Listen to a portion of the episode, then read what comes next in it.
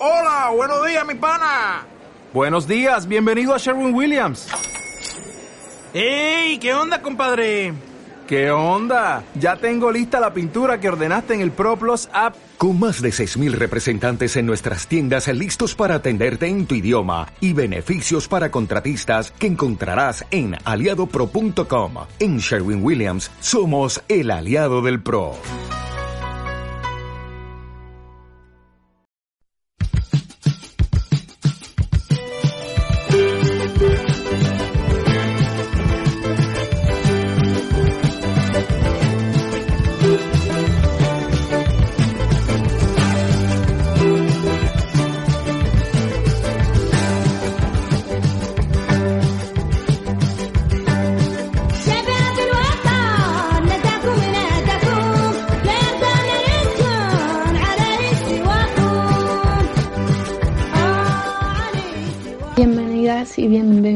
Bienvenidos una semana más. Muchas gracias por estar con nosotros, por seguir apoyándonos y seguir rompiendo este silencio mediático que sufre el Sahara Occidental y la realidad de los saharauis.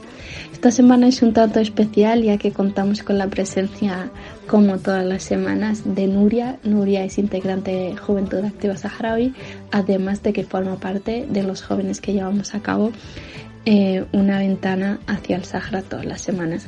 Esta semana hemos querido hablar con ella y, que nos explique su visión del Sahara Occidental, cómo conoció el Sahara Occidental, por qué se implica de esta manera dejándose la piel y cómo es ver la realidad del Sahara Occidental, cómo nos cambia la visión. Eh, ella nos explicará su experiencia desde su visión como joven española pro-Sahara. Para comenzar, nos gustaría que nos explicases quién es Nuria, cómo te describes. Pues Nuria es una joven de 21 años que vive en Valencia, pero en realidad es de un pueblecito de, Alicante que se llama Villena.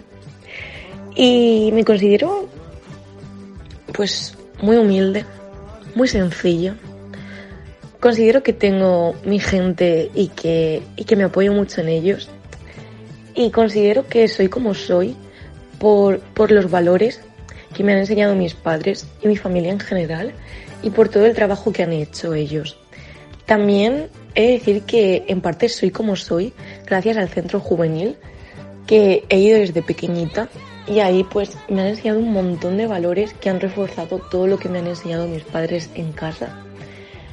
Y gracias a eso puedo decir que, que he tenido la sensibilidad y la fuerza para, para estar dentro de la causa del pueblo saharaui, para darme cuenta, para pararme, para investigar, para conocer y para decir sí quiero luchar, sí quiero dar lo que haga falta y no me voy a quedar callada.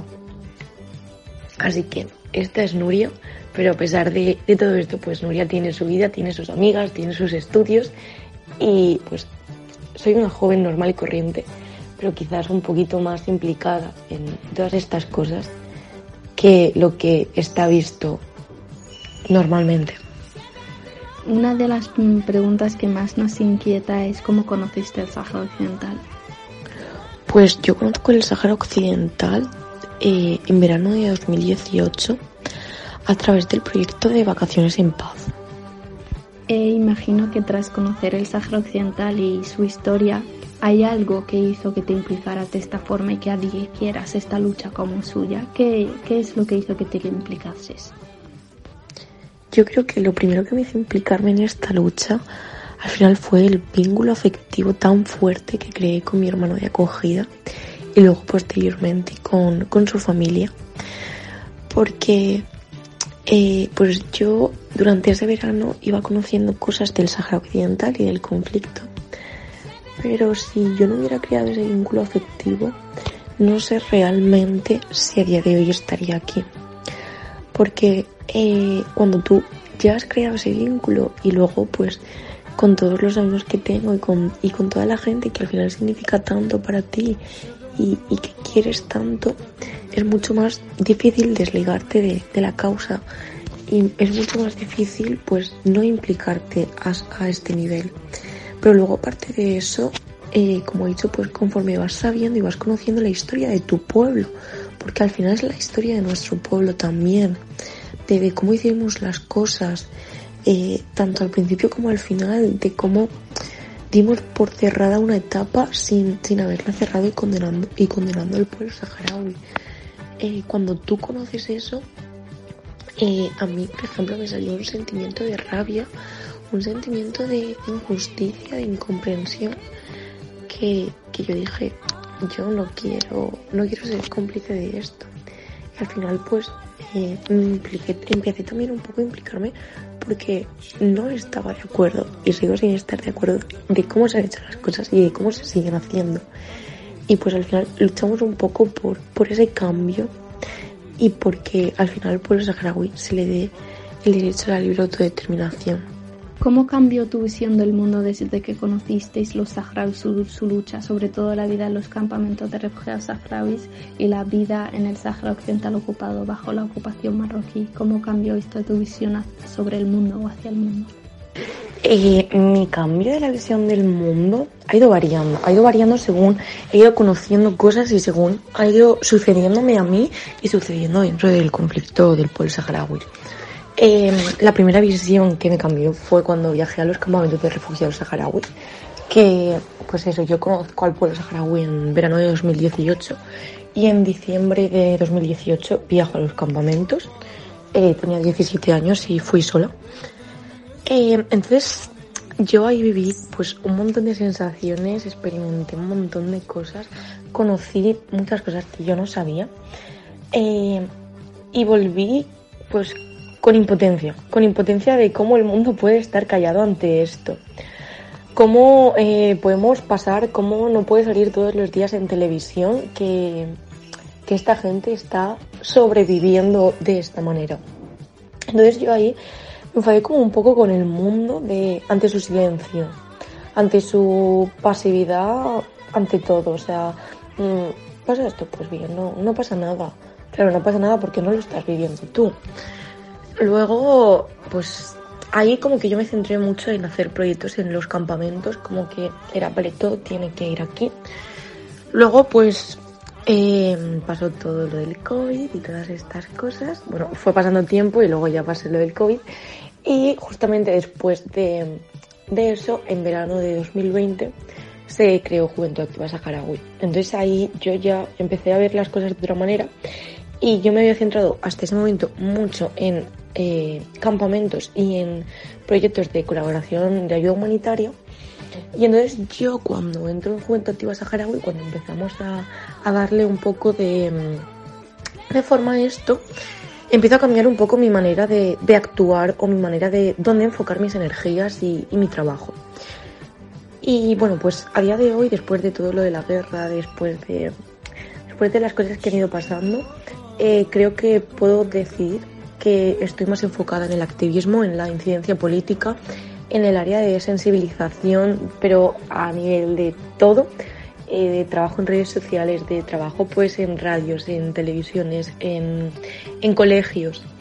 Entonces, eh, nada, luego pues como que vi que sí que había mucha gente que, que le preocupaba y me calmó un poco.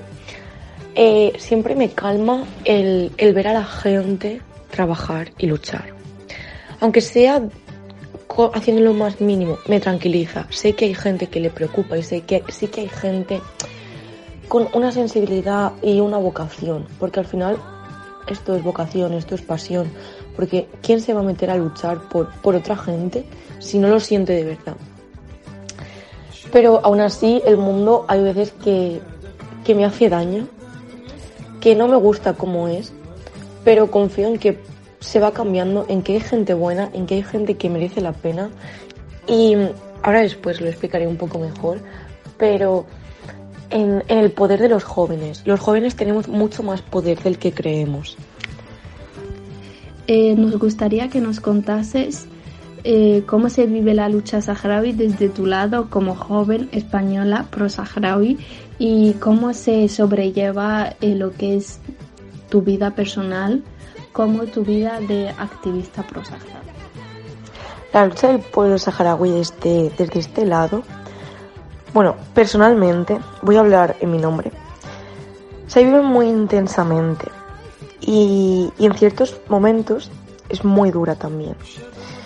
Porque, como he dicho antes, tengo un vínculo afectivo muy grande con, con mi familia saharaui y tengo muchos amigos saharauis, pero amigos de estos que, que merecen la pena, amigos que, que esperas que sean para siempre. Y luego aparte tengo pues muchos conocidos, mucha gente con la que he trabajado, mucha gente con la que pues comparto mi día a día gracias a la lucha.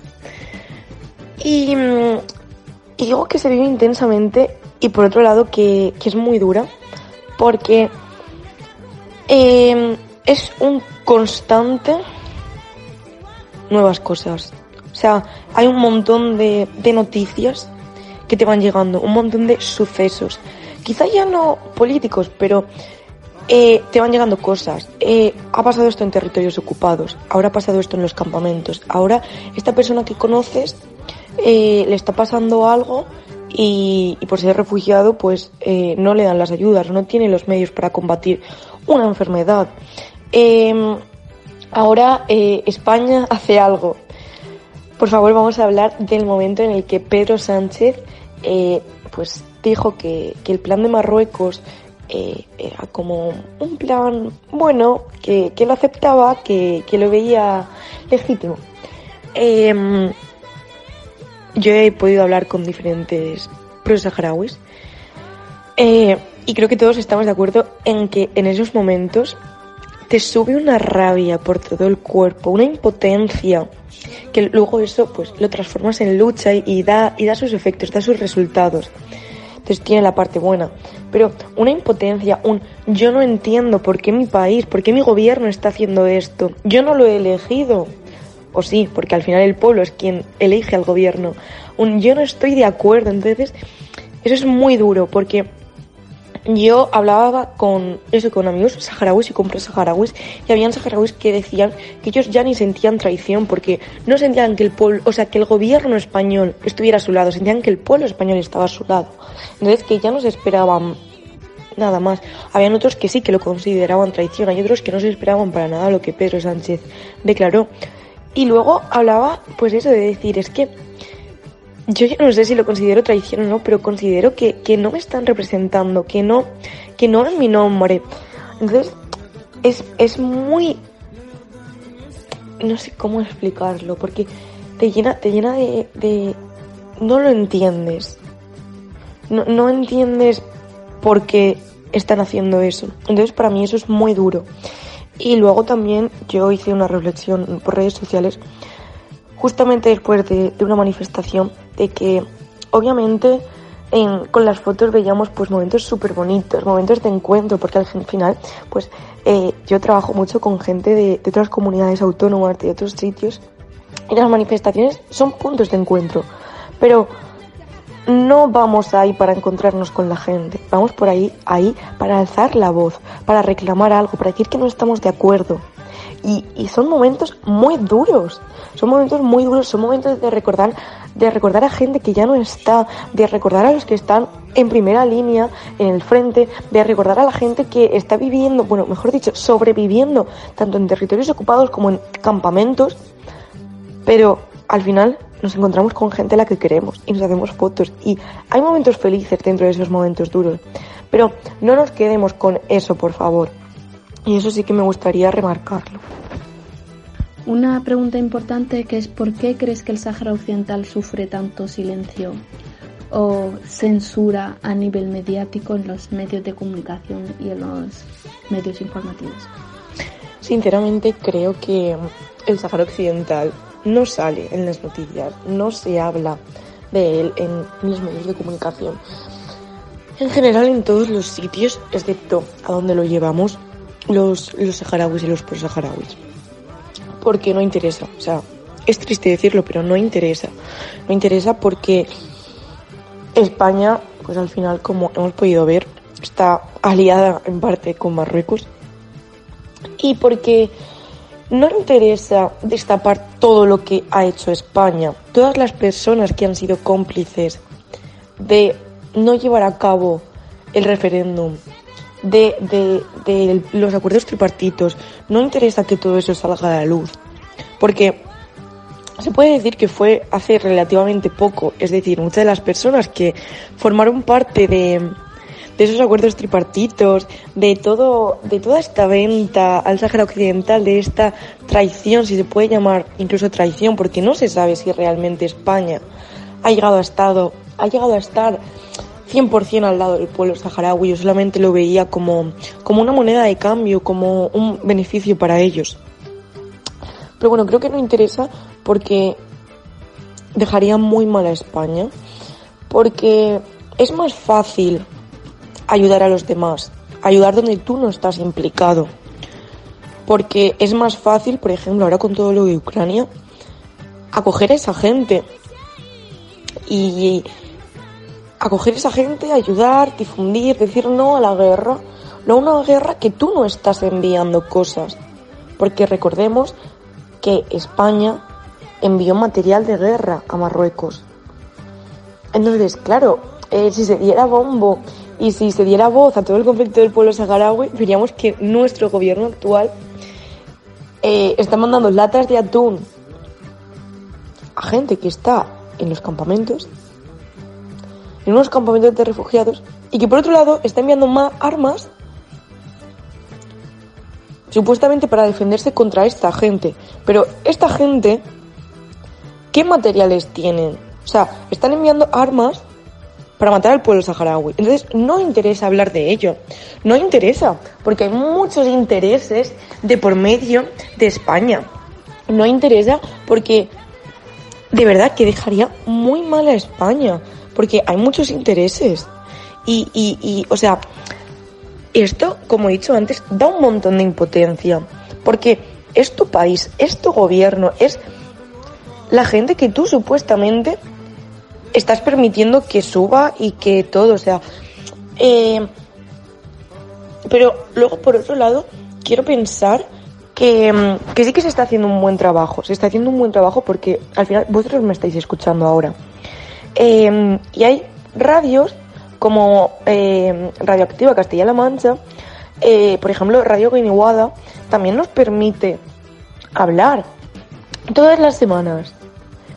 Hay periódicos y tengo testimonios de, de periodistas que incluso se han llegado a pelear con, con, la gente de más arriba, con sus jefes, para conseguir publicar cosas del Sahara Occidental. Entonces creo que se está intentando hacer un buen trabajo, que poco a poco se está rompiendo este silencio mediático, pero que queda mucho trabajo por hacer. Y creo que también el pueblo debe exigir de que se nos informe, de que, de que se nos diga la verdad, de que se nos muestre. Porque tú puedes conseguir esa verdad, tú puedes conocer la historia, pero tienes que buscar. Y porque hay otras verdades que sí que se cuentan directamente. Por último, nos gustaría saber, tú como joven, qué mensaje le darías a todos aquellos jóvenes que quieren ayudar y que no saben cómo, o la, cómo, qué mensaje de concienciación le darías a todos los jóvenes. Yo creo que el mejor consejo que le podría dar a los jóvenes es que lean, que conozcan, que pregunten, que se interesen. Por todo, por cualquier cosa que les produzca curiosidad, pero en especial por, la historia de su pueblo que, que lean sobre la historia de España, que pregunten, que hay mucha gente que esos años los ha vivido. Bueno, en especial los años donde sucedió todo lo de la Marcha Verde y todo lo relacionado con el conflicto saharaui. Y que lean, que vean documentales, que lean libros de historia y libros de gente que escribe. Porque al final, un pueblo que, que no conoce su historia está condenado a repetirla y está condenado a seguir como si nada. Porque yo veo mucho que la gente de mi alrededor al final sí que sabe del conflicto, pero lo saben por, porque me tienen cerca a mí.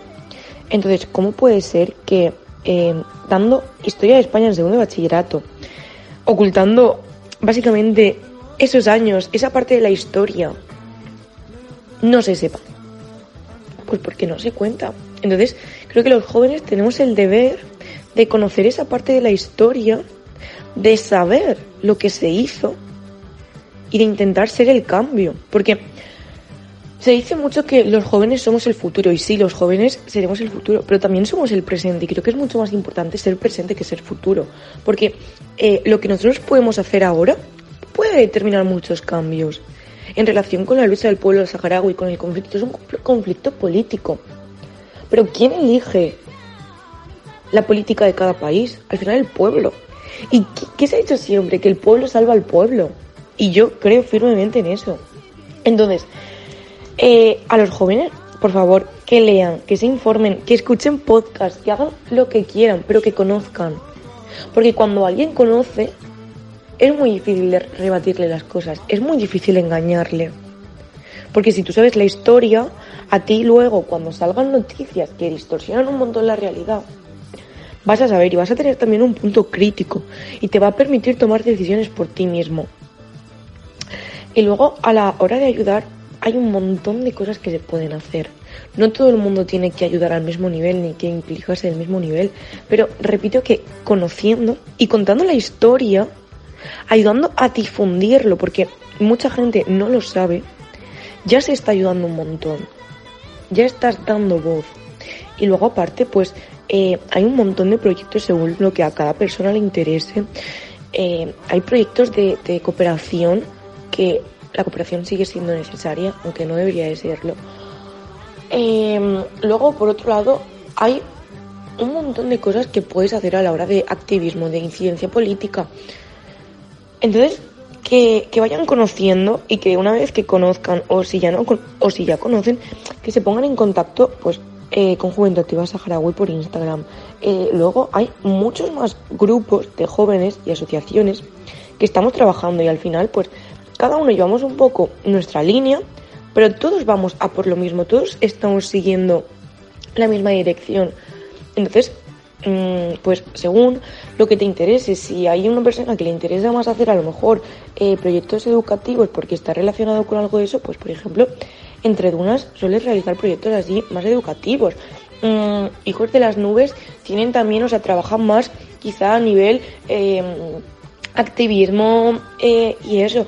Entonces, mm, hay un montón de proyectos, un montón de asociaciones a las que se pueden unir, a las que no, no necesitan estar todo el día metidos, eso lo decide cada persona, pero yo tengo claro que la lucha del pueblo saharaui es una lucha en la que cabe todo el mundo, en la que hay muchos frentes abiertos, hay muchas cosas por las que luchar.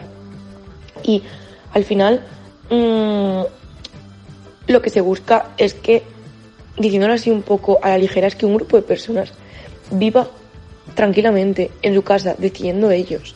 O sea, conseguir que no sucedan las violaciones que suceden en territorios ocupados, eh, conseguir que no hayan niños que, vivan en campamentos, bueno, ni niños ni ninguna persona. Entonces, mmm, dejemos también un poco de poner etiquetas y de realmente pensar en cómo intentar humanizar un poco más las cosas, porque muchas veces por redes sociales también nos damos cuenta de que hay veces que sirven mucho y otras veces que deshumanizan mucho también. Entonces, pensemos que al final esos son personas como podríamos serlo, serlos tú y yo y, y luchar un poco por eso, por intentar hacer el mundo un poquito mejor. Y luego aparte a todos los jóvenes les daría el consejo de que de que sean conscientes de la realidad, de que hay mil causas, de que hay mil injusticias. Y si el pueblo saharaui no les llama la atención o por lo que sea, no sienten esa motivación para implicarse a cierto nivel, que, que busquen alguna causa, alguna cosa por la que luchar, porque es lo que he dicho, que los jóvenes somos el presente, debemos de hacer un cambio en esta sociedad, en este mundo, hacerlo un poquito mejor y creo que voy a terminar con una frase que a mí me gusta mucho y me, y me define mucho, que es sé el cambio que quieras ver en el mundo. Shiva Tum, Hare Shiva Tum.